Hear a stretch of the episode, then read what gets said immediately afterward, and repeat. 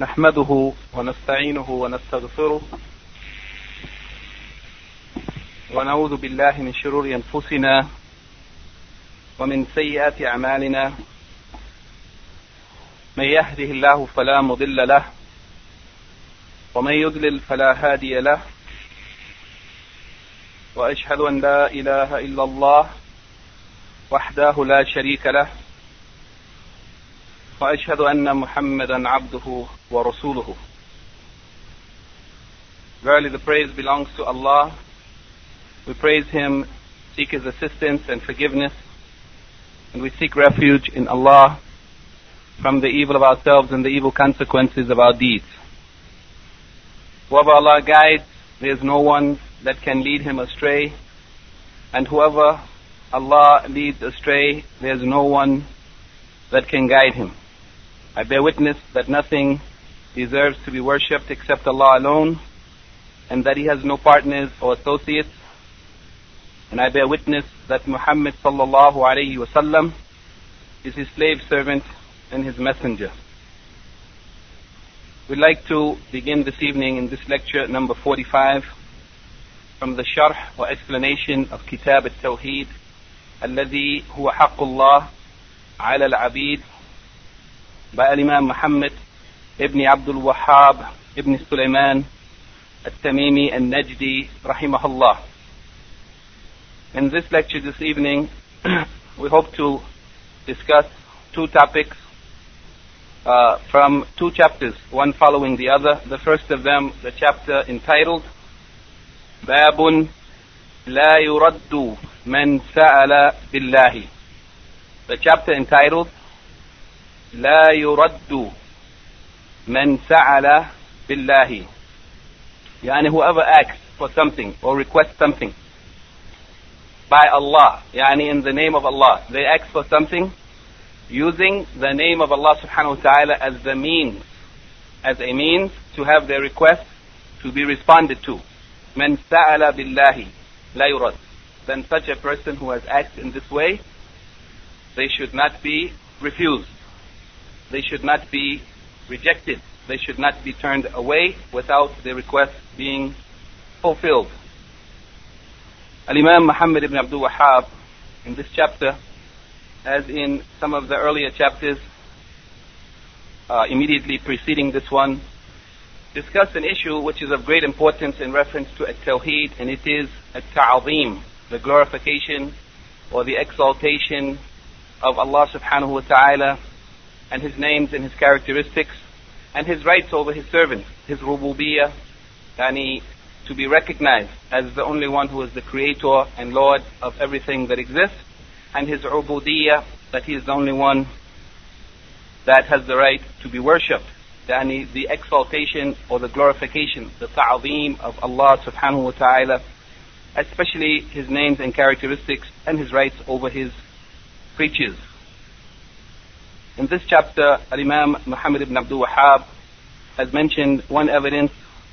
It is the hadith an Ibn Umar رضي الله عنهما may Allah be pleased with him and his father أنه قال قال رسول الله صلى الله عليه وسلم يعني عبد الله ibn Umar رضي الله عنهما may Allah be pleased with him and his father he said that the messenger of Allah صلى الله عليه وسلم said من استعاذ بالله فأعيذوه من استعاذ بالله whoever seeks refuge in Allah يعني seeks refuge by the name of Allah by mentioning Allah whoever seeks refuge by the name of Allah فأعيذوه then you should give him refuge you should help and support him ومن سأل بالله فأعتوه and whoever makes a request or ask for something by Allah, by the name of Allah subhanahu wa ta'ala, then you should give it to him,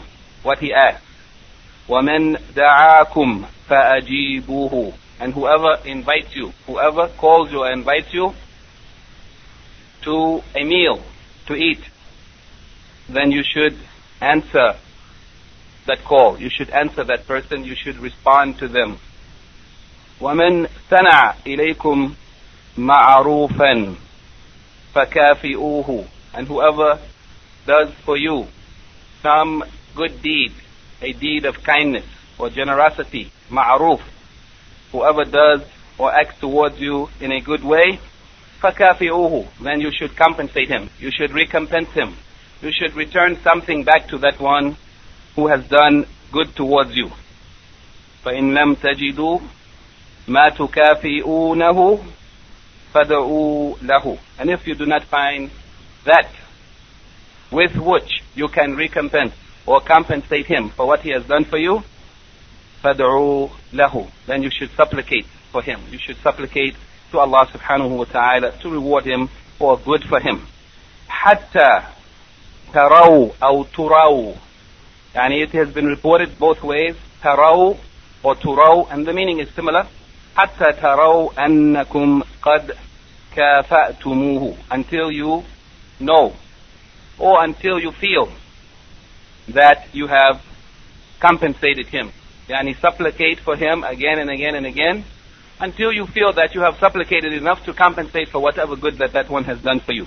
رواه أبو داود والنسائي بسند صحيح. يعني with an authentic chain of narrators. Actually here, in this copy, in this explanation of Kitab al-Tawheed by Sheikh Muhammad al-Qara'awi, Hafidhullah, may Allah protect and preserve him, uh, he begins this hadith, من استعاذ بالله. And in other editions of Kitab al-Tawheed, some of them began the wording of the hadith, من سأل بالله. Yani, these two sentences changing the order. However, the hadith as is reported in the Sunan of Abu Dawud, which is the original source of this hadith, it came as it is reported here, من ista'adha billahi. Even though some of the major contemporary scholars, such as Sheikh Abdulaziz ibn Baz and Sheikh Muhammad ibn Salih Uthaymeen and Sheikh Abdurrahman al-Sa'di, or not Sheikh Abdurrahman al-Sa'di, the first two, in their explanations of Kitab al-Tawheed, they have narrated the hadith in their edition of it, من sa'ala billahi. However, this wording yani the first sentence being من استعاذ بالله, whoever seeks refuge by the name of Allah, then you should give them refuge is the one that is more correct, as it has been found in the Sunan of Abu Dawud with this wording. Yani here in this hadith, the Prophet ﷺ began by saying, whoever seeks refuge in Allah, yani whoever says to you, أعوذ بالله min sharrik, or min sharri ghayrik, whoever says to you, I seek refuge in Allah from your evil, from harm from you, or from someone else, whoever says that, seeking refuge by the name of Allah, then you should give them refuge. If you were the one who they were seeking refuge from, then you should resist, you should restrain from causing harm to that person as they have asked refuge in Allah subhanahu wa ta'ala by the name of Allah, and therefore it is ta'zim or glorification of Allah subhanahu wa ta'ala that whoever seeks help by the name of Allah that we should respond to it. And likewise, whoever asks for something in the name of Allah, by the face of Allah, by the wajh of Allah, or by His name, yani lafz al-jalala, Allah, then the person should give that one who has requested what they have asked for. They should answer them, as long as what they have asked is not something that is sinful, or cutting the ties of relations, or that which is prohibited in Islam. And whoever has invited you, called you to a meal, especially most of the, the majority of the scholars said that the meaning here is when you have been invited to al-walima, the walima for the wedding, the wedding celebration. When you have been invited to such, however some of the scholars said it is general, whenever you have been uh, invited to such, to someone has offered, invited you to food, especially on the occasion of the wedding celebration, then you should answer them. As long as yani there is no harm coming to you by responding. Yani it will not cause you to fall into some harm or hardship or difficulty in the matters of deen or in your worldly affairs.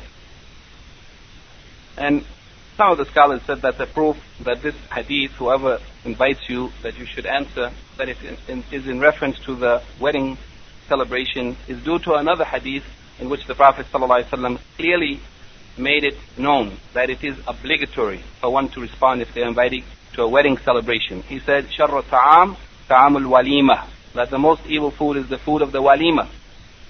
تُدْعَى إِلَيْهَا مَنْ يَأَبَاهَا Yani, it is that walima to which those who are invited to it refuse to come. yani the rich and important people are invited and they don't come.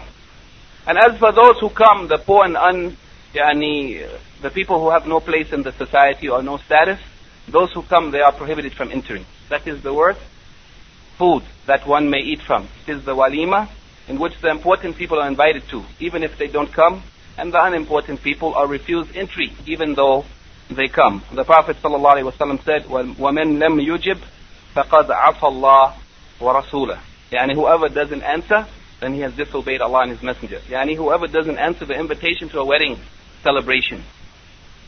So this, from this hadith, it is known that a wedding celebration, it is obligatory for one to respond to it, if they are able, according to the conditions and circumstances. It is obligatory. However, general invitations, otherwise, uh, it is not necessarily obligatory to respond to them, though it is preferable to do so, and there's difference of opinion on this point. Al-ma'ruf, it means, yani, it is a comprehensive word for all that is good. So whoever does some good for you, then you should respond by compensating them, yani in like, according to the best of your ability, or if you're not able, as he said in the end of the hadith, then supplicate for that one. Supplicate to Allah subhanahu wa ta'ala for some good for them until you feel that you have supplicated enough to compensate for what they have done for you.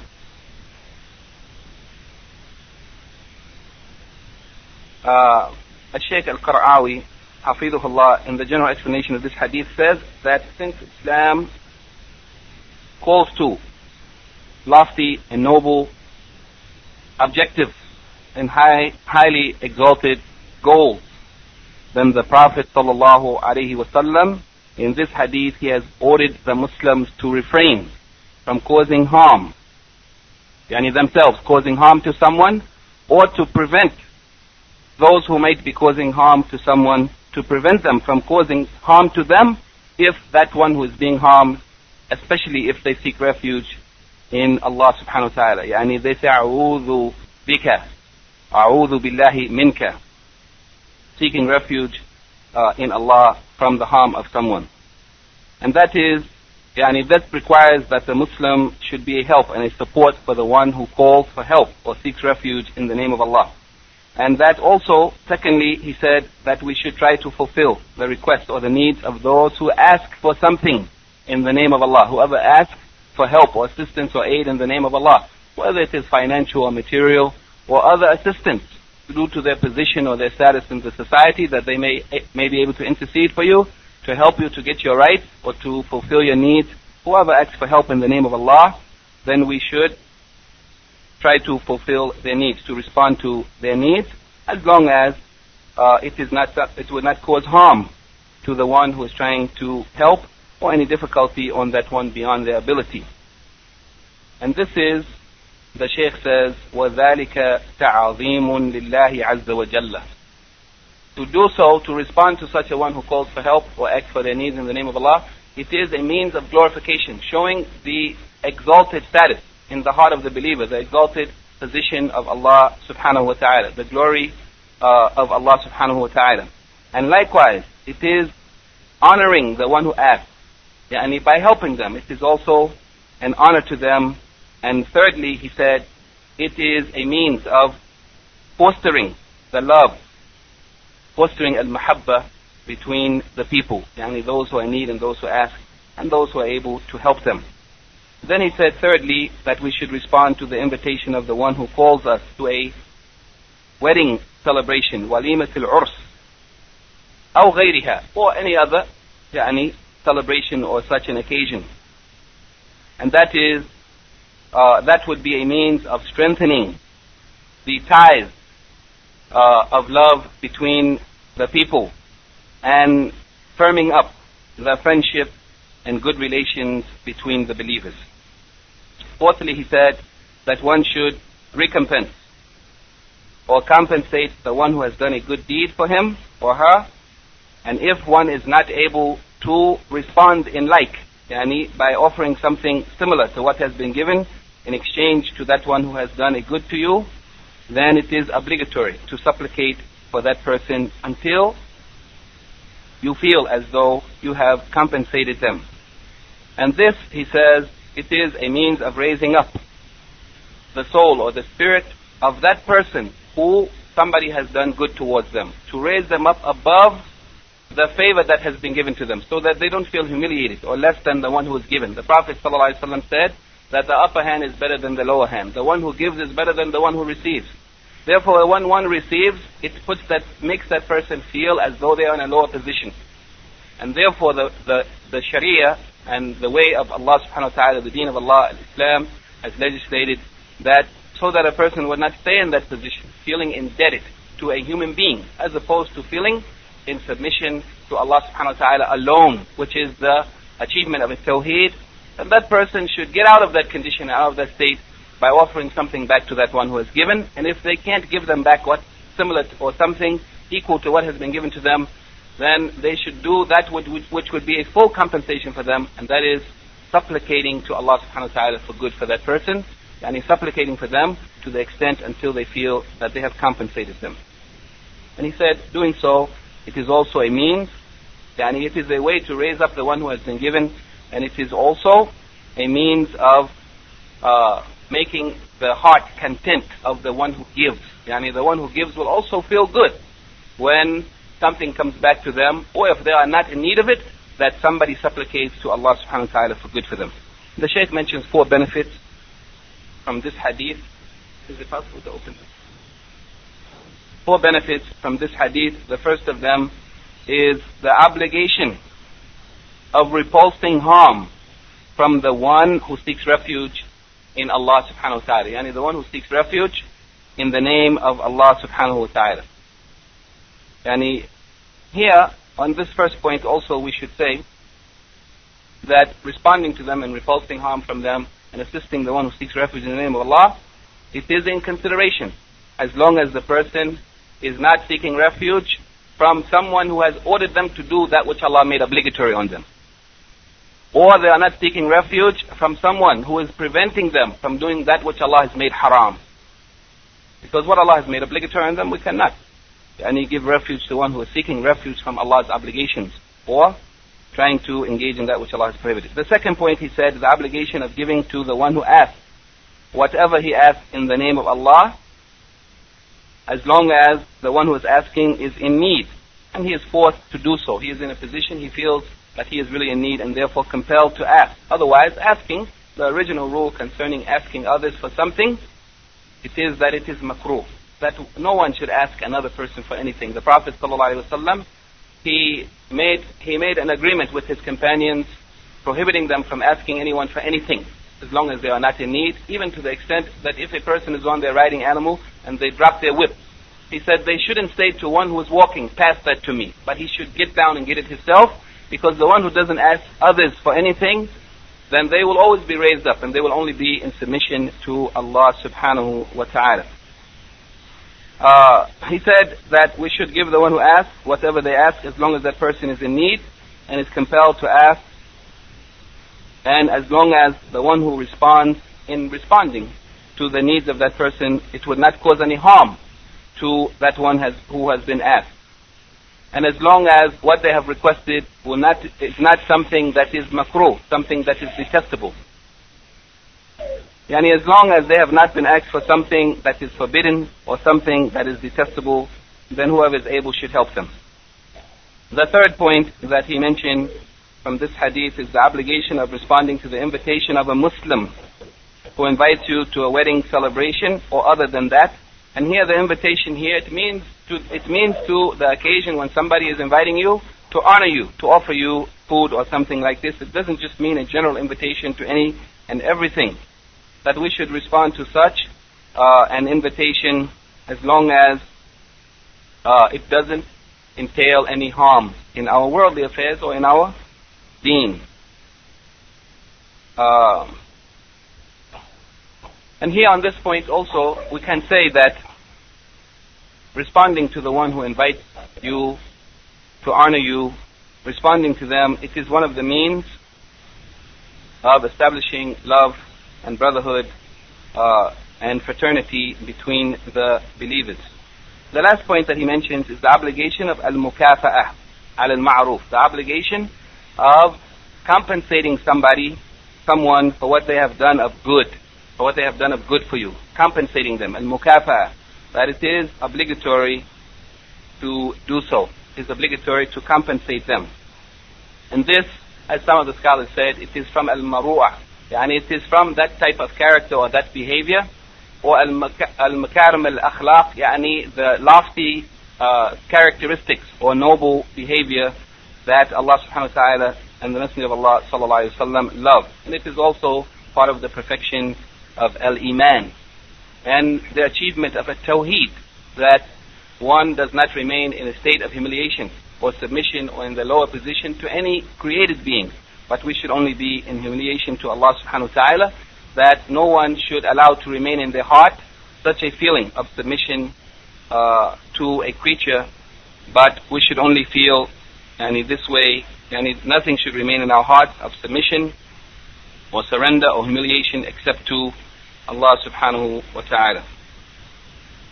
Then the Shaykh says the relationship of this hadith to the chapter under discussion is that this hadith indicates the obligation of giving the one who asks in the name of Allah. Yani this hadith indicates, and in reference to the chapter under discussion, the chapter under discussion, it is that the one who asks in the name of Allah should not be refused.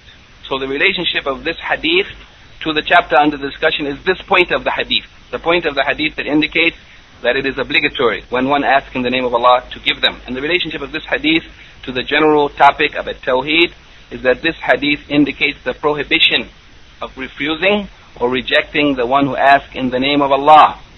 Because to refuse the one who asks in the name of Allah, who places Allah subhanahu wa ta'ala as the means through which they want to have their needs achieved. Yani they ask you by the name of Allah. That is the greatest of means that anyone can use to get their goal or their objective or their needs fulfilled. Therefore, whoever does so, it is haram. It is forbidding for one to reject such a person.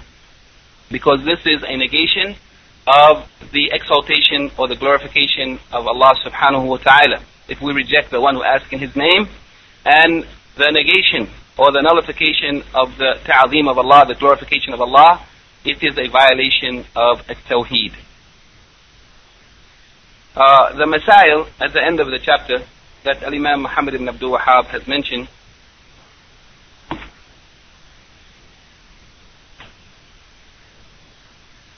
There are six. The first of them is giving refuge to the one who seeks refuge by the name of Allah. And we have already said that the one who seeks refuge by the name of Allah, that it is obligatory to give assistance and help to that one, unless that person is seeking refuge from something that is obligatory for them to do or obligatory for them to avoid, yani that which is wajib or that which is haram. They are seeking to avoid fulfilling the ob- obligatory duties, or they are seeking to engage in that which is haram. In that case, that person should not be given refuge. Then uh, Sheikh Muhammad ibn Salih Uthaymeen, in the second issue of the Masail, which is giving to the one who asks, who asks for something in the name of Allah, he said that we have already mentioned the details of this. And he explained, he discussed this issue in his explanation in a great amount of detail, which it is not possible to cover yani, completely. However, the summary of what he has said, as best I can, is that he said that whoever asks for something in the name of Allah subhanahu wa ta'ala, whoever asks for something in the name of Allah, or without mentioning the name of Allah, but they ask for something which Allah subhanahu wa ta'ala has legislated as a right for them. Even without mentioning the name of Allah, then it is obligatory to give them what they have asked for. And whoever says to you, for example, a poor person, and they ask for sadaqah, for zakat, and Allah has legislated that when the needy are in need, that they should be given from sadaqah, from zakat. If the needy person comes and asks for zakat, it is obligatory to respond to them, because they have asked, even if they didn't mention the name of Allah, they have asked in the name of what Allah has legislated. Therefore, it is obligatory to respond to them. If the person asks in the name of Allah, the Sheikh said, if they ask in the name of Allah, even if they are not entitled to what they're asking for, but they ask in the name of Allah, then likewise it is obligatory to respond to them as long as the person is able, and is capable, is in a position to help that person or to respond to them, even if they were not entitled to it. Because they have asked in the name of Allah, and it is a negation of the glorification of Allah that we, re- we reject or we refuse the one who asks in the name of Allah. Uh, the third issue, answering the invitation, and the Sheikh said also we have already mentioned this in detail, and the detail that he discussed about it is also very lengthy. However, the summary of what he said, he said that there are two opinions concerning the ruling of answering an invitation. He said that according to the majority of scholars, whoever invites you, whether it is a wedding celebration or otherwise, whoever invites you, then it is mustahab to respond to them, not obligatory. That is the opinion of the jamhur, the majority of scholars, except if it is a wedding celebration. If it is wedding, wedding celebration, then it's obligatory to respond. However, the minority opinion, the Zahiriya madhab, which is the opinion based on the obvious meaning of that hadith, whoever invites you, you must respond. The general meaning of the hadith, they said then, it is obligatory to respond to anyone who invites you, whether it is a wedding or otherwise. Also of the details that Sheikh Muhammad Ibn Salih al-Uthaymeen rahimahullah mentioned, he said that there are six, six conditions. Whether we consider it as being wajib or mustahab, to respond to the one who invites you, according to the two opinions, one that it is wajib, the majority opinion, that it is mustahab, except in the wedding ce- celebration, which is wajib even according to the majority. He said there are six conditions. The first of them, and it is obligatory or mustahab to respond if that person who invites you is not of those who should be boycotted, who is not of those who should be boycotted according to the Sharia. The one who is being boycotted, then it is not obligatory to respond to his invitation. The second of them is that the place that you have been invited to, that there is no evil taking place there. If it is, you are not obligated to respond. Here the Sheikh also gave some details concerning this. He said that the one who is able to remove that evil, then they are obligated to attend for two reasons. One, to answer the invitation, and two, to remove the evil, if they are capable of doing so. Otherwise, if they are not capable of removing the evil, then they are not obligated, to attend. In fact, they are prohibited from attending that place where evil is taking place. The third uh, condition is that the one who has invited you is a Muslim. Because of the rights of a Muslim, as the Prophet ﷺ said in a number of hadith, and one of them he said that six are the rights of a Muslim, and from amongst those rights is that when he invites you, that you have to respond. So if he is a Muslim, it is also obligatory or mustahab, according to the two opinions. The fourth condition is that the food that he invites you to, it should not be from his earnings, that is haram. If it is from haram earnings, then you are not obligated to, you are not obligated to attend. You are not obligated to respond to him, according to one opinion. According to the majority opinion, that uh, it is makruh, but it is not haram. It is makruh, not haram, to attend, uh, because what he has earned illegally is against him, and you have nothing to do with that. If he has inv- invited you to a lawful occasion, then you are not to blame for how he has earned his income. That is the majority opinion. However, the, major- the minority opinion is that if he invites you to food which has been purchased with unlawful earnings, he has earned that money unlawfully, then it is haram to eat from that food, therefore it is haram for you to respond. And Sheikh Muhammad is inclined, according to the full discussion of this issue that he has given in a number of pages, to the opinion that it is not haram for you to attend. That it is not haram. Because what he does and how he earns his money is not, uh, you are not to blame for it, according to that opinion. However, the Sheikh did say that it is makruh, and that yani, detestability of attending, it is increased while when the amount of his unlawful earnings becomes more and more. And if the larger percentage of his earnings is unlawful, then it becomes more detestable for you to attend or to respond to him. And if the amount of his unlawful earnings is small, then the detestability of attending is less. Yani according to the amount of his earnings. The sixth or the fifth condition he said that answering that invitation does not involve uh, avoiding or failing, failing to fulfill that which is obligatory or that which is more obligatory than what he has invited you to. Yani if, he, if his invitation prevented you from performing the salat, then it's not obligatory for you to attend because the salat is obligatory and that is not, or it is more obligatory. And the last condition he said that it is obligatory or mustahab for you to attend as long as it would not cause any harm to the one who has been invited. Yani there would be no harm to them in attending.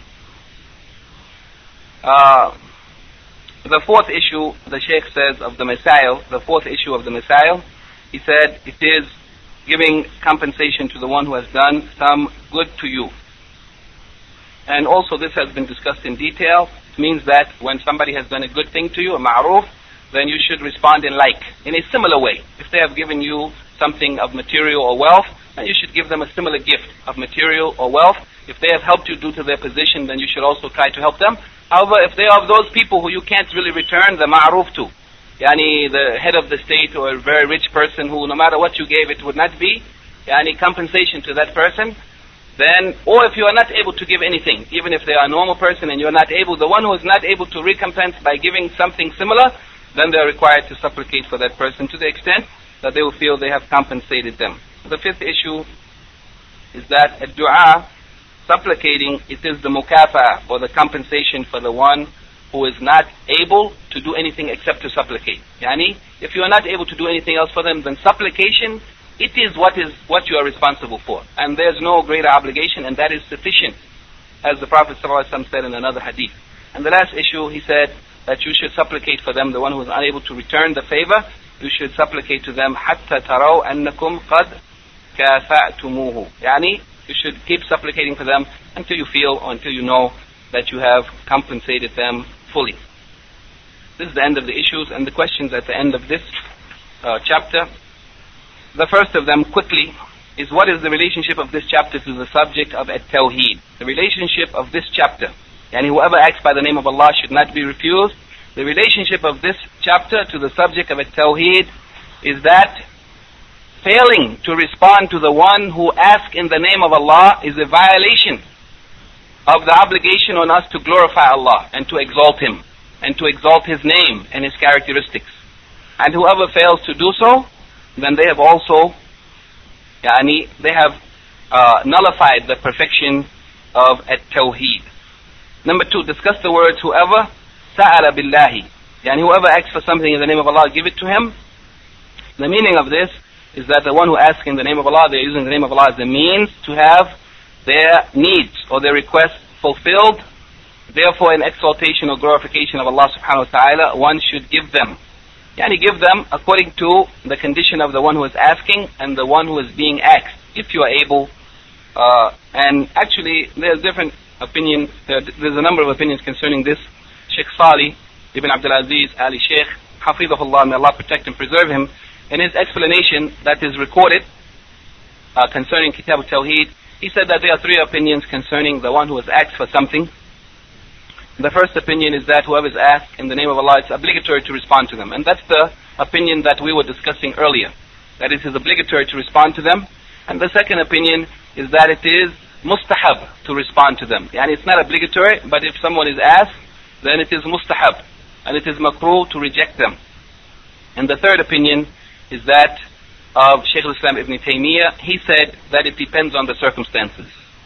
And the third opinion is a detailed explanation. Yani it's not absolutely obligatory, nor is it absolutely mustahab, but it is obligatory in the case where somebody asks you specifically for a particular help and you are able, then it is obligatory on you if they ask you in the name of Allah. However, if they ask a number of people and you are amongst them, they have not asked you specifically, in that case it is mustahab, but it is not obligatory because they have asked other people. And if the person who is asking is known to be a liar and known not to be in need, then it is mubah. It is permissible to give to them if they ask in the name of Allah, but it is not mustahab and it is not obligatory. And that third opinion is the opinion of Shaykh Islam ibn Taymiyyah. Uh, the third question, explain the words, whoever ista'adha billah, give him refuge. And whoever seeks refuge in the name of Allah, then you should, if it is from you or from someone else, then you should respond you should respond by not harming them, by releasing them or giving them help from whoever may be causing harm if it is other than you. Uh, the fourth question, why must we respond when someone da'akum? Yani if somebody invites us, why is it necessary that we must respond? It is necessary to respond in order that the one who has invited you, feelings would not be hurt. It is a means of establishing and developing and fostering brotherhood or sisterhood and relations between the believers. is the command to respond to an invitation absolute or conditional? Yani the, the command to respond to an invitation, is it absolute? Absolutely you must respond, or is it conditional? It is conditional. Yani there are a number of conditions as we, as we said, and from amongst those conditions is that the person who is calling you is not of those who should be boycotted. Or the place that they are inviting you to is not a place where munkar or evil is taking place and so on, the six conditions that we have mentioned. So it is conditional. How must you respond to someone who does a ma'ruf? How must you respond to the one who does a ma'ruf towards you? You must respond in like, if you are able. And if you are not able to return them a similar favor, then you should supplicate to Allah subhanahu wa ta'ala until you feel that you have compensated them.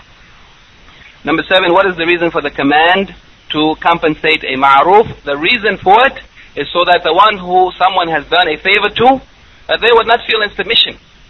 They would not feel humili- in a, in a lower position than the one who has given them something. But no human being should feel, no believer should feel low or in submission or in humiliation except to Allah subhanahu wa ta'ala. Therefore, returning a favor raises that person back up and alleviates from their heart any feeling that they are indebted to that person, but they should only be indebted to Allah subhanahu wa ta'ala. And even if you supplicated for them, it is more than sufficient because that supplication, it is probably greater than whatever you can give them of worldly things. Number eight, what is the shahid, or the point related to this chapter from this hadith?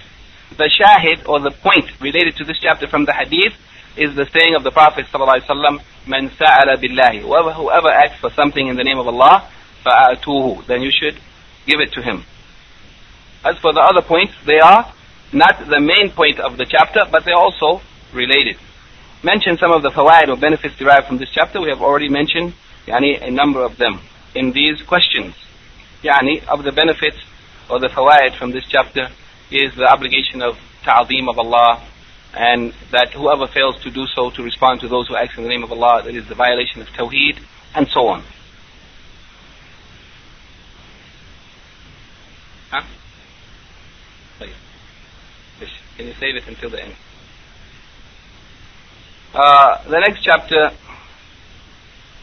which I will try to cover a little more briefly is the chapter entitled Babun لا يسأل بوجه الله إلا الجنة لا يسأل بوجه الله إلا الجنة Nothing should be asked for by the wedge, by the face of Allah subhanahu wa ta'ala except Al-Jannah. Yani nobody should ask for something other than Al-Jannah by saying I ask by the face of Allah. Except you are asking for Al-Jannah. This chapter, it is based upon the hadith that the Imam Muhammad ibn Abdul Wahhab has mentioned.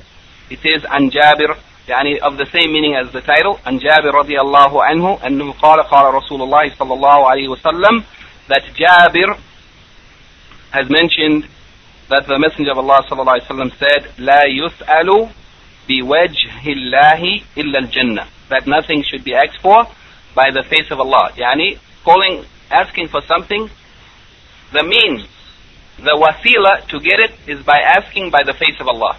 The face of Allah. The face of Allah is one of the sifat or characteristics of Allah. Of the sifat al-dhatiyah of His divine being.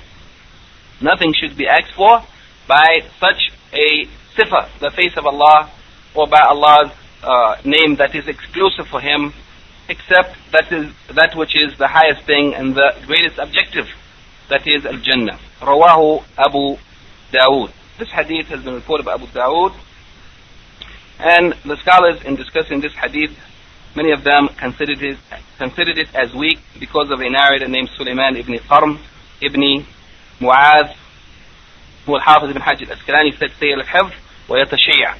Yani that he had a bad memory and he uh, was involved in tashayyu'. Tashayyu' meaning the belief or the opinion of some of the early generations of the Muslims of the superiority or preference of Ali over Abu Bakr and Umar. Not the Rafida Shia of today, whose aqidah is kufr. That's not what we mean here. But it means giving preference to Ali over the others. So he said that he was say al-hifz of a bad memory, therefore Sheikh al-Albani and other scholars said isnaduhu da'if. That the isnad, the chain of narrators, is da'if. However, some of the scholars have mentioned a shahid, or a supporting narration for this hadith reported by Tabarani, and it is in Al-Majma' Majma' al-Zawaid, and Al-Iraqi, and Imam Al-Iraqi, rahimahullah, said that that narration is Hasan. In fact, the Shaykh Al-Albani in Sahih al-Targhib, al-Tarhib also said that the hadith is Hasan. And that hadith is reported from Abu Musa al-Ashari, and other than him, radiallahu anhu, أنه سمع رسول الله صلى الله عليه وسلم يقول that he heard the Messenger of Allah صلى الله عليه وسلم saying ملعون من سأل بوجه الله Yani the meaning of this hadith, it is a support for the previous hadith, even though in the chain there is some weakness. He said, ملعون من سأل بوجه الله That the one who acts by the face of Allah is cursed. The one who acts by the face of Allah is cursed. And you should not ask somebody, pressuring them to give you their needs by asking by the face of Allah. By the face of Allah. Whoever acts by the face of Allah is cursed. وَمَلْعُونٌ مَنْ سُئِلَ بِوَجْهِ اللَّهِ ثُمَّ مَنَعَ سَائِلَهُ And likewise, the one is cursed who is asked, the one who is asked for something by the face of Allah. Somebody asks you by the face of Allah, and then he prohibits or he refuses to give that one who has asked him. He holds back from giving him, then he is also cursed. مَا لَمْ يَسْأَلْ هُجْرًا As long as he is not asked hujran. And hujran, some of the scholars said it means amran qabih. Yani, it is something that is evil. As long as they have not been asked something evil, or su'alan kabih, or a question, yani, that is, that is ugly. Yani, meaning that they have been asked by filthy speech. As long as they have not been, not been asked by filthy speech, or they have not been asked for something evil, then if somebody is asked by the wajh of Allah, then they should respond. Even though nobody should ask another one by the wajh of Allah. But if you are asked, then you have to respond. Yani because it is glorification, ta'zeem of Allah subhanahu wa ta'ala, that somebody has asked by the face of Allah. And then you ignore them and refuse them and reject them. It is a serious matter. Uh, so the Shaykh al-Qara'awi, hafidhullah, he says in the general explanation of this hadith that the Messenger of Allah sallallahu has prohibited in this hadith that anyone ask by the face of Allah the lowly, despicable things of this world. Yani the trifling things of the dunya. You should not ask somebody for some reals or some food by the wajh of Allah. Allah's, the wajh of Allah, the sifat of Allah, it is higher than that, that somebody should ask for the lowly things of this world. Because these things are despicable and they are only temporary. While the, the face of Allah subhanahu wa ta'ala is azim, it is supreme, and it is permanent, lasting, forever. Uh, then he said, then the Messenger of Allah sallallahu allowed, he allowed that one may ask by the face of Allah al-Jannah, the highest of objectives. You may ask by the name of Allah. Or, as the Shaykh says in the explanation, and many of the scholars have said similar, you may ask by the face of Allah al-Jannah or that which leads to it. Yani the means to al-Jannah. Like asking, for example, that Allah subhanahu wa ta'ala give you the success in obeying Him and remaining firm on the path until you die, or protecting you from the hellfire. Because all of these are the things that lead to Al-Jannah. Uh, then he said, because whoever asks that which is azim, that which is supreme, by the face of Allah, then this is the exaltation and glorification and honoring of Allah subhanahu wa ta'ala. To ask for that which is supreme by the face of Allah, it is the exaltation of Allah subhanahu wa ta'ala. The Shaykh mentions four benefits from this hadith. The first of them is the confirmation of the characteristic, the sifa of al-wajh. That wajh, the face, it is a characteristic of Allah subhanahu wa ta'ala. It should be confirmed in a way that is suitable to His majesty, His greatness, and His glory. And that is confirming it without takyif, without tamthil, without tahrif, without, without ta'atil. Without taqyif, meaning without trying to explain the how of his face. Only Allah knows how it is. But we confirm that he has a face, and that face is suitable to his majesty, and his perfection and his divinity. Not like the face of his creatures. Without taqyif, without explaining how. Without tamthil, making an example for Allah's face. That Allah's face is like the example of such and such and so and so, of that which is in the creation. And without tahrif, without redefining it or re-explaining it or interpreting it in a way that is a false interpretation of its meaning and without ta'atil, that is emptying it of its meaning in order to negate that characteristic. Number two, the permissibility of asking for al-Jannah by the face of Allah. Number three, the obligation of the exaltation or the glorification, the ta'zeem of the face of Allah. Number four, the prohibition of asking for other than Jannah by the face of Allah. Yani the prohibition of asking for other th- anything other than Jannah or that which leads to the Jannah or the protection from the hellfire. The relationship of this hadith to the chapter under discussion is that this hadith indicates the prohibition of asking by the face of Allah for anything other than Al-Jannah.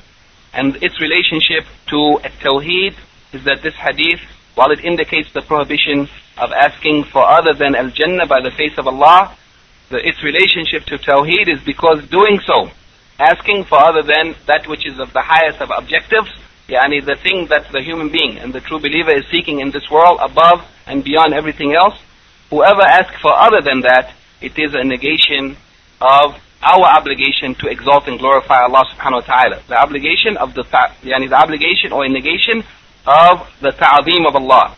And the negation of that ta'zeem, it is also a negation of the perfection of at-tawheed. The masail or the issues of importance that Imam Muhammad ibn Abdul Wahhab has mentioned at the end of this chapter, there are two. Uh, and the explanation of Sheikh Muhammad ibn Salih Uthaymeen concerning them are brief. The first of them is the prohibition of asking for the face of Allah, asking by the face of Allah anything except the most exalted or the highest of objectives. That is Al-Jannah or that which leads to it. Yani that it is prohibited to do so. And this is understood from the hadith yani of this chapter that nothing should be asked for, for, for by the face of Allah except Al-Jannah. And here Shaykh Muhammad, rahimahullah, Shaykh Muhammad ibn Salih Uthaymeen says that this hadith has been declared as weak by some of the scholars, by some of the Ahl al-Ilm. However, if we accept, yani, if we accept those who said that it is acceptable.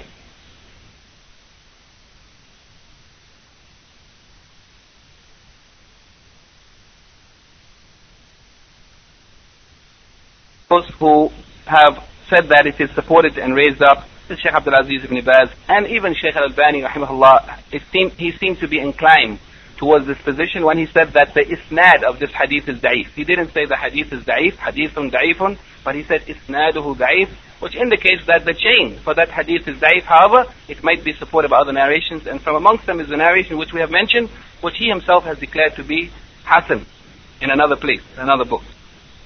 So he said if we accept it as being acceptable, then he said it is from the adab or proper behavior of the believer that he does not ask for by the face of Allah anything except that which is related to the hereafter. That is, the success in al in the Jannah or uh, being saved from the hellfire. The second issue of the Masail is Isbat Sifat al-Wajh, yani the confirmation of the characteristic of al-Wajh for Allah subhanahu wa ta'ala. And as we said already that the manhaj or the methodology of Ahl Sunnah wal Jama'ah concerning the confirmation of the characteristics of Allah. In, in this case, the face of Allah, as it is confirmed in the Quran and in numerous hadith, the manhaj of Ahl Sunnah concerning this is that we confirm whatever Allah subhanahu wa ta'ala has confirmed for Himself. And whatever the Messenger of Allah sallallahu alayhi wa has confirmed for Allah. And, and, and that confirmation, it is without making any resemblance to other creatures or making examples from that which is in the creation. And likewise, it is without the negation. Yani without uh, reinterpreting or without emptying of its meaning. That is, without making tahrif, yani false interpretations, or without making ta'atil, yani negating it by, by confirming the expression and negating its meaning. Uh, the questions at the end of this chapter, the first of them discuss the prohibition of asking for trifling things by the wajh of Allah. Yani it is prohibited to ask for those worldly things or those things that are insignificant by the face of Allah. Because it is a negation of the ta'zeem of Allah. Yani to ask for little things by that which is great. But we should ask for that which is supreme, that is the greatest, greatest objective of this life, that is Al-Jannah. Is this permission of asking by the wajh of Allah limited to asking for Al-Jannah? Yani the opinion of the majority of the scholars is that the permission for asking by the face of Allah is limited to Al-Jannah and that which leads to Al-Jannah. And that, that which is the means to Al-Jannah, or that which serves the same person, purpose. And he asking to enter the paradise, or asking to be saved from the hellfire. It is the same meaning. Because whoever is saved from the hellfire is the one that is entering the paradise. What is the aqidah of Ahl Sunnah concerning the wajh of Allah subhanahu wa ta'ala? It is, yani, the aqidah of Ahl Sunnah is that we confirm that Allah subhanahu wa ta'ala has a wajh. He has confirmed it in the Quran. The Prophet ﷺ has confirmed it in numerous hadith. Therefore, we confirm what he has confirmed. However, we confirm it without interpreting it or without trying to explain the nature of his face or the inner meaning of it. But we understand it as it is understood in the Arabic language. And we also say that it is confirmed in a way that is suitable and appropriate to the divinity, the greatness, the glory, and the majesty of Allah subhanahu wa ta'ala. And it is not like the face of humans or other creatures of Allah subhanahu wa ta'ala. What is the relationship of this chapter to the subject of Tawheed? It is that the glorification or the exaltation of the sifat of Allah, yani such as the face of Allah, exalting His sifat, it is a confirmation of a tawheed. So that no one should ask those things which are insignificant or despicable or lowly by that which is high and exalted and supreme, that is Allah subhanahu wa ta'ala or His sifat. If we ask for anything that is of worldly things, and we cannot ask except from Allah, we should ask Allah for those things without asking in, by the face of Allah. But we say, Oh Allah, give me this, Oh Allah, help me in this way, Oh Allah, forgive me, or whatever, without, uh, or I mean, uh, give me if you need uh, wealth, or if you need things of the worldly things, if you have some trouble in your life, asking Allah for those things by asking Him directly without asking Him by the face of Allah. Uh, mentioning some of the fawaid or, or, benefits derived from this chapter, yani the most important of it is that the glorif- is the glorification of Allah subhanahu wa ta'ala. That it requires that we acknowledge the greatness of Allah subhanahu wa ta'ala and His sifat by not asking Allah by His face specifically not asking him for those things which are insignificant. And the second most important benefit from this chapter is the confirmation of this sifa, this characteristic of Allah subhanahu wa ta'ala al-wajh. Uh, there are some important points which time will not allow us to cover. Has the adhan been called? Alhamdulillah.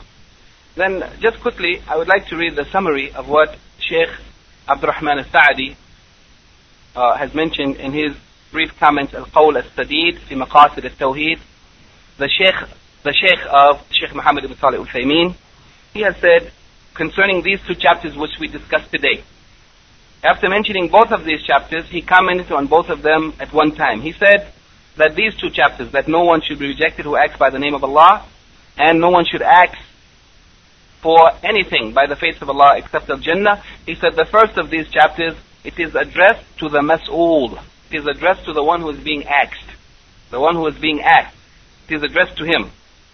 And it is that when any person comes to him seeking their needs to be fulfilled and using as the means to get their means to get their needs fulfilled the greatest of the wasail, the greatest of means, that is asking by Allah. If anybody comes to them asking by Allah, then that person should answer them as respect and glorification of the right of Allah and also in fulfillment of the right of his brother, since that one has sought help from him by the greatest of means.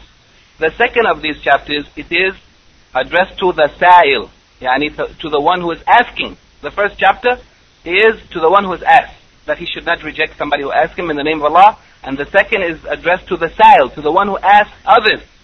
It is addressed to him that he should not ask by the face of Allah should not ask people for their needs by the face of Allah, but no one should ask by the face of Allah except Al-Jannah.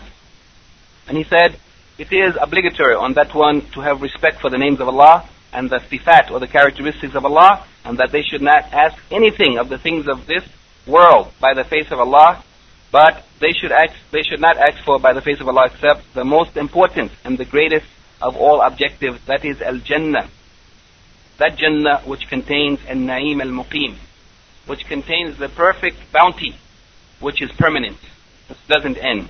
And it contains the rida of the Rabb, yani the pleasure of Allah.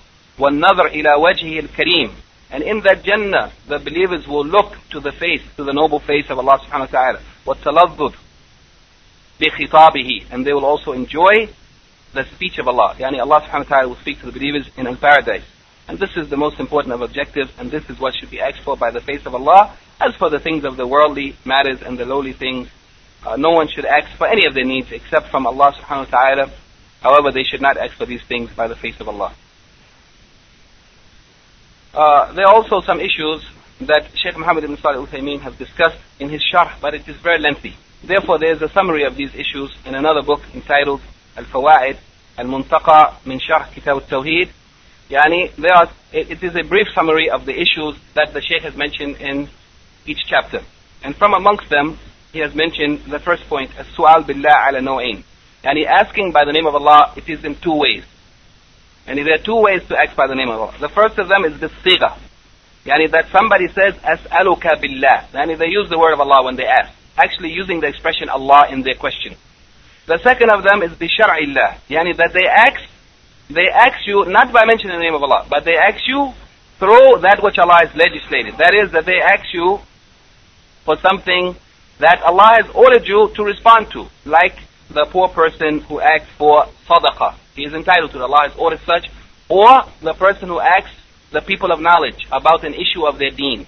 Then they are obligated to respond to him even if he doesn't ask in the name of Allah. So the ways of asking in the name of Allah are two. One by mentioning His name and the other is asking for that which He has legislated.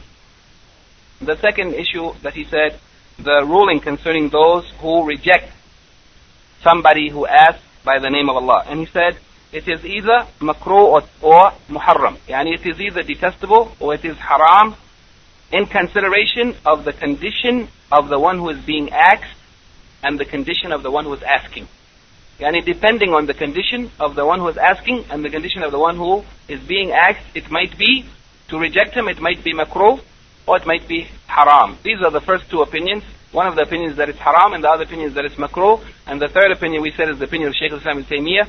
And his opinion is that in some cases it is haram. Yani if somebody is being asked directly for something specific and they are capable to do so, then it is haram to reject them and it is obligatory to answer. Whereas if a group of people are being asked, then it is mustahab to answer and it is makruh to reject him. Otherwise, it is mubah.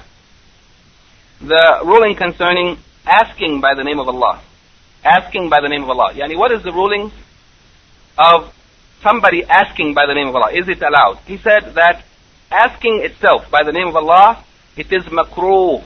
It is makruh to ask the people by the name of Allah, except for the one who is in, in need, yani who is really in need, yani who asks out of necessity. As for asking for wealth by the name of Allah, it is haram except for the one who is in emergency situation. Yani even if you ask for something by the name of Allah, which is makruh, but asking for wealth using the name of Allah just to get wealth of the world, worldly things, then this is haram except for in case of necessity. And the proof of this, he said, is the hadith that is reported by Al-Bukhari, that the Prophet ﷺ said that a man will continue to ask the people, and he to ask for wealth from the people, until he will come on the day of resurrection and he will not have any flesh remaining on his face. And every time he acts the people, some of his flesh would be removed. And he would act so much until on Yom Qiyamah he would come with no flesh remaining on his face, which is a proof that asking, except for necessity, that it is not allowed. As for asking for other help, other than any uh, financial help, uh, then this is makruh, except yani, the person who is forced out of necessity to do so. And the last issue, he said the ruling concerning rejecting the one who asks. What is the ruling? Of rejecting somebody who asks you for their need. He said, number one, if it is the one who asks without mentioning the name of Allah. Yani somebody just said, so and so give me, without mentioning the name of Allah. He said that if it is from that which the Sharia has entitled them to, then you must give it to them, even though they didn't ask in the name of Allah. Uh, and the second case is the one who asks by connecting to his question the name of Allah. Yani he, he asks you billahi. He asks you in the name of Allah and he said this one should be given even if he is not entitled to it. As long as it is not from that which is haram or sinful. And as long as it would not cause any harm to the one who is being asked to give it to that one. Uh, and yani, if it is something sinful, it means like, for example, if somebody asks you in the name of Allah to tell you about that which is haram to tell them. About a, a man, what is, how is his relationship with his spouse? Or a woman, how is her, describe your relation with your spouse. This is something that if somebody asks you in the name of Allah, it is haram to tell them. Therefore, you should not tell them. Or like something similar to this. Uh, this is the end yani, of these issues that he has mentioned, or a summary of the issues that the Shaykh has mentioned in the comprehensive uh, discussion of these two chapters in uh, the explanation of Kitab al-Tawheed by Shaykh Muhammad ibn Salih al-Uthaymeen, rahimahullah. Uh, and if there are any questions, I think uh, there were some questions from the first chapter. Maybe if you have written them down, you can ask them now. If the sisters have any questions, you can also ask them now. سبحانك اللهم وبحمدك أشهد أن لا إله إلا أنت أستغفرك وأتوب إليك. نعم تفضل.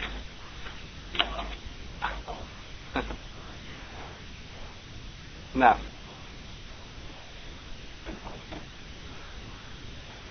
نعم.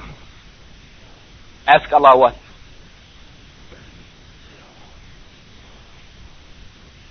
If we ask Allah for worldly things, we should ask Him without using His names or sifat as a means. We may just ask Him. We may just ask Him, Oh Allah, give me this. Oh Allah, help me in this way. If it is of worldly things, it is better not to ask even Allah. But if you ask Allah by His face, as the hadith said, you should ask Allah for Al-Jannah. Who else do you ask for Al-Jannah from except Allah? But you should only ask Allah by His face for Al-Jannah. That means of the worldly things, you shouldn't ask Him by His face. But it is better that you ask Him without using tawassul by the names of Allah or His sifat for worldly things. But the things of the next life, then you may ask Allah by His names and His characteristics of the hereafter, of the things of the hereafter. That which is related to entering the paradise or being saved from the hellfire. Otherwise, if somebody asks by the name of Allah, asking Allah, then some of the scholars said it is makruh. But it is better not to do so, to ask for worldly things by the name of Allah. Naam? Tawassul, it is a type of tawassul, naam. It is permissible, but it is better not to do so, based on this hadith. Yani tawassul by the names of Allah, it is a permissible type of tawassul. But however, a tawassul doesn't necessarily mean that tawassul seeking to get near to Allah has to be for worldly things. Tawassul, it means getting near to Allah to fulfill one's needs. Those needs could be of the deen or of the dunya. And that which you use tawassul to get near to Allah by His names, it is better that it be for the things of the deen, not of the dunya. But of the dunya you may ask Him without mentioning His names. Uh, uh, طيب uh, تفضل uh, go ahead you act first and then we'll take the sister's question تفضل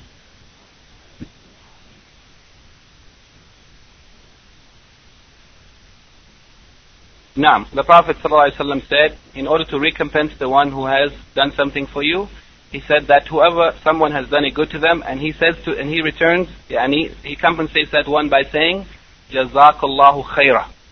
Then he has compensated fully. And whoever says Jazakallahu khaira, may Allah reward you with al khair, khair, khaira. Then that means you have fully compensated, compensated for what he has done for you. Of course, making supplication for the one who has done something good for you is in the case where the one who has done something for you is of those people that are normally not compensated. Yani a very rich person or the head of state or leader of the people who doesn't need whatever you might give to him, who has no need or desire for it. It is in that case that you supplicate for him. Or in the case of the one who is incapable, unable to return a like favor. They don't have any ability, then they may supplicate. Otherwise, what is legislated is that when somebody has done for you a ma'ruf, then you should return it, likely. Not supplicate, but you should give back to them what they have given to you. And you should do something back for them, similar to what they have done for you. But if you are unable, then you can supplicate for them. Uh, is it related to the same question? Uh,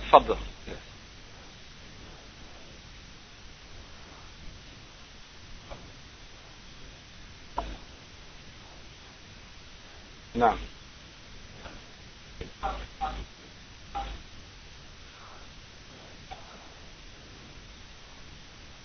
Let's, Alam, is it, is it, is it proper to ask, ask the person where he has gotten his livelihood from before we eat from him?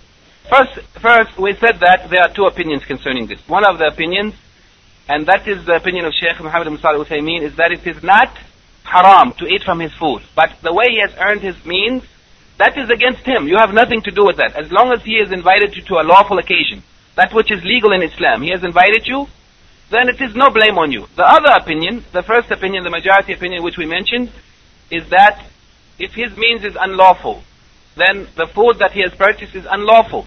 Therefore, it is unlawful for you to eat from it. There are two opinions. But the majority opinion is that it is not, you are not to blame. However, it is makruh. It is makruh if you know that his means is unlawful. To the extent that the percentage of his means is unlawful more and more, it becomes more detestable. And the opposite. If you know, but it is not your obligation to ask him, how have you earned your means? However, some people it is known. If you know that somebody works in a bank, it is haram to work in a bank. That means the, the salary that he receives, it is unlawful. It is from unlawful means. It is known. It is from riba. It is haram. So if you know his means is from that, you don't have to ask, you know. If you don't know, then don't ask. It's not your obligation to ask a Muslim, Muslim how you have earned. In fact, it is re- reported in a number of hadith that the Prophet ﷺ was invited by Yahudi to food and he came and ate. And everybody knows that the Jews are the people who are most engaged in riba in the earth, in that time and today. He was given, he was offered a meal by a, a Jewish lady, the meal in which the, the animal was poisoned, that he died from later. And he also ate from it. And such like this. So it, it, there's no any clear proof that uh, if you think without really knowing, or you imagine, or you su- suspect that somebody's means is unlawful, that you cannot eat from them. Okay, one of the questions from the sisters: Does does the disbeliever, does the disbeliever will or will the, see the face of Allah on the day of judgment?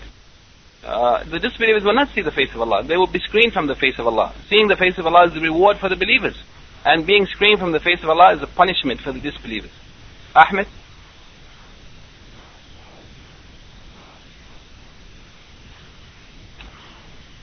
According to many of the scholars, yani, asking by the face of Allah for that which leads to paradise is permissible. So, a shahada, yani dying, fighting for the establishment of the deen of Allah on the earth against the disbelievers on the battlefield, shahada, martyrdom, it is a way to paradise. Because whoever dies as a shaheed, truly, and Allah only knows who is a shaheed, because it is not only fighting on the battlefield, but it requires ikhlas in the heart, that they have fought for the sake of Allah alone. If a person really dies as a shaheed, then the Prophet ﷺ says Allah has promised them Jannah.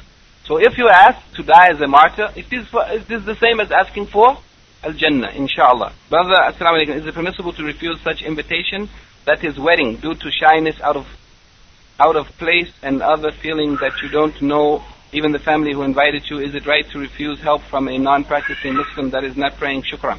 Yani, this is a long question in brief. It is not permissible to refuse the invitation to a wedding. According to all of the scholars, it is obligatory. It is obligatory. Even the majority who said it's not obligatory to uh, follow, it's not obligatory to accept general invitations, they said it is obligatory to accept the wedding invitation because of the clear hadith of the Prophet ﷺ, he said, whoever didn't respond, then he has disobeyed Allah and His Messenger. So it is not permissible to reject it out of shyness. Or because uh, uh, feelings that you don't even know the people who has invited you or whatever. It is not allowed to uh, reject the invitation unless for some reason, as we mentioned, except there is some other reason. Uh, is it right to refuse help from a non-practicing Muslim that is not praying? The person who is not praying is not a Muslim. And the Prophet ﷺ said, Huh? The Prophet ﷺ said, بيننا أو بين المرء وبين الكفر والشرك ترك الصلاة. And he said, الأحد الذي بيننا وبينهم الصلاة فمن تركها فقد كفر. So that which is between us and them, يعني, that separates the believers from the disbelievers is salat. And he said that whoever abandons salat has entered into kufr. And the scholars said that this kufr, it might be major kufr or minor kufr. Kufr duna kufr. In any case, the, the more correct opinion is that abandonment of salat willingly, without any excuse or any reason, it is kufr. Person is out of Islam.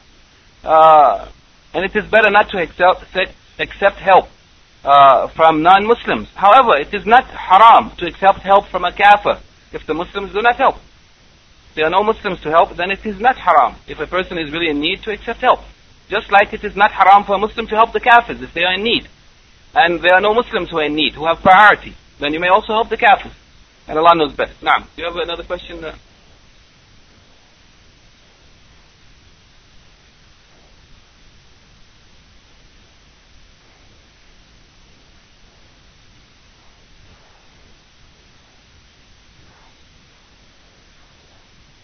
Uh, if you if you accept the invitation to a wedding celebration and you sit for a long time and nothing happens, nothing happens means the food doesn't come, huh? You are right. Jazakallah khair.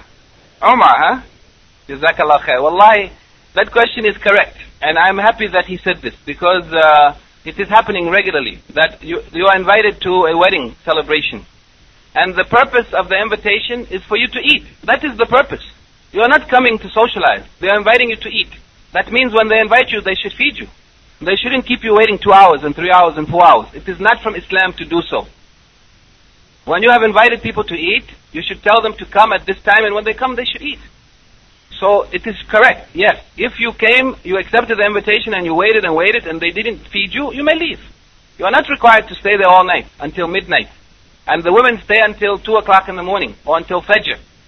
That is against Islam. It is against Islam. And people shouldn't do this. And we have to change these customs of Jahiliyyah. Of Jahiliyyah. We have to change these customs. Uh, any final question? Naam. Naam. Sharing food with non-Muslims that they have bought with their money. And if they offered you some food, And as long as it is of those things that are lawful, it is permissible. Uh, the food of the people of the book is lawful for you, and your food is lawful for them. This is in reference to Ahl Kitab, the Christians and Jews. However, it doesn't mean food in general. It means dhabiha. It means the Az-Zuhri, rahimahullah, the great scholar of the Tabi'een, as that is reported in Al-Bukhari, he said that the food of the people of the book, Ta'am al-Ahl Kitab, it means are, that which they have slaughtered, their slaughtered animals. Otherwise, the other than Ahl Kitab, food that is normally lawful, not their slaughtered animals, but if they give you an apple or orange, that is lawful, it is okay, you can take it from them. Otherwise, slaughtered animal, it's only, the slaughtered animal should only be taken from the Ahl Kitab. And if we know that they have not slaughtered it, because they are also required in their law to cut the throat and drain the blood, it was revealed also that they should do so. And if they don't do so, it is not lawful for them to eat. How could it then be lawful for us? That which is not lawful for them, they will give it to us. They have not slaughtered it. And then we will eat it. It's not lawful. From the people of the book, it has to be slaughtered. If it is not slaughtered, it's not lawful. أعوذ بالله من الشيطان الرجيم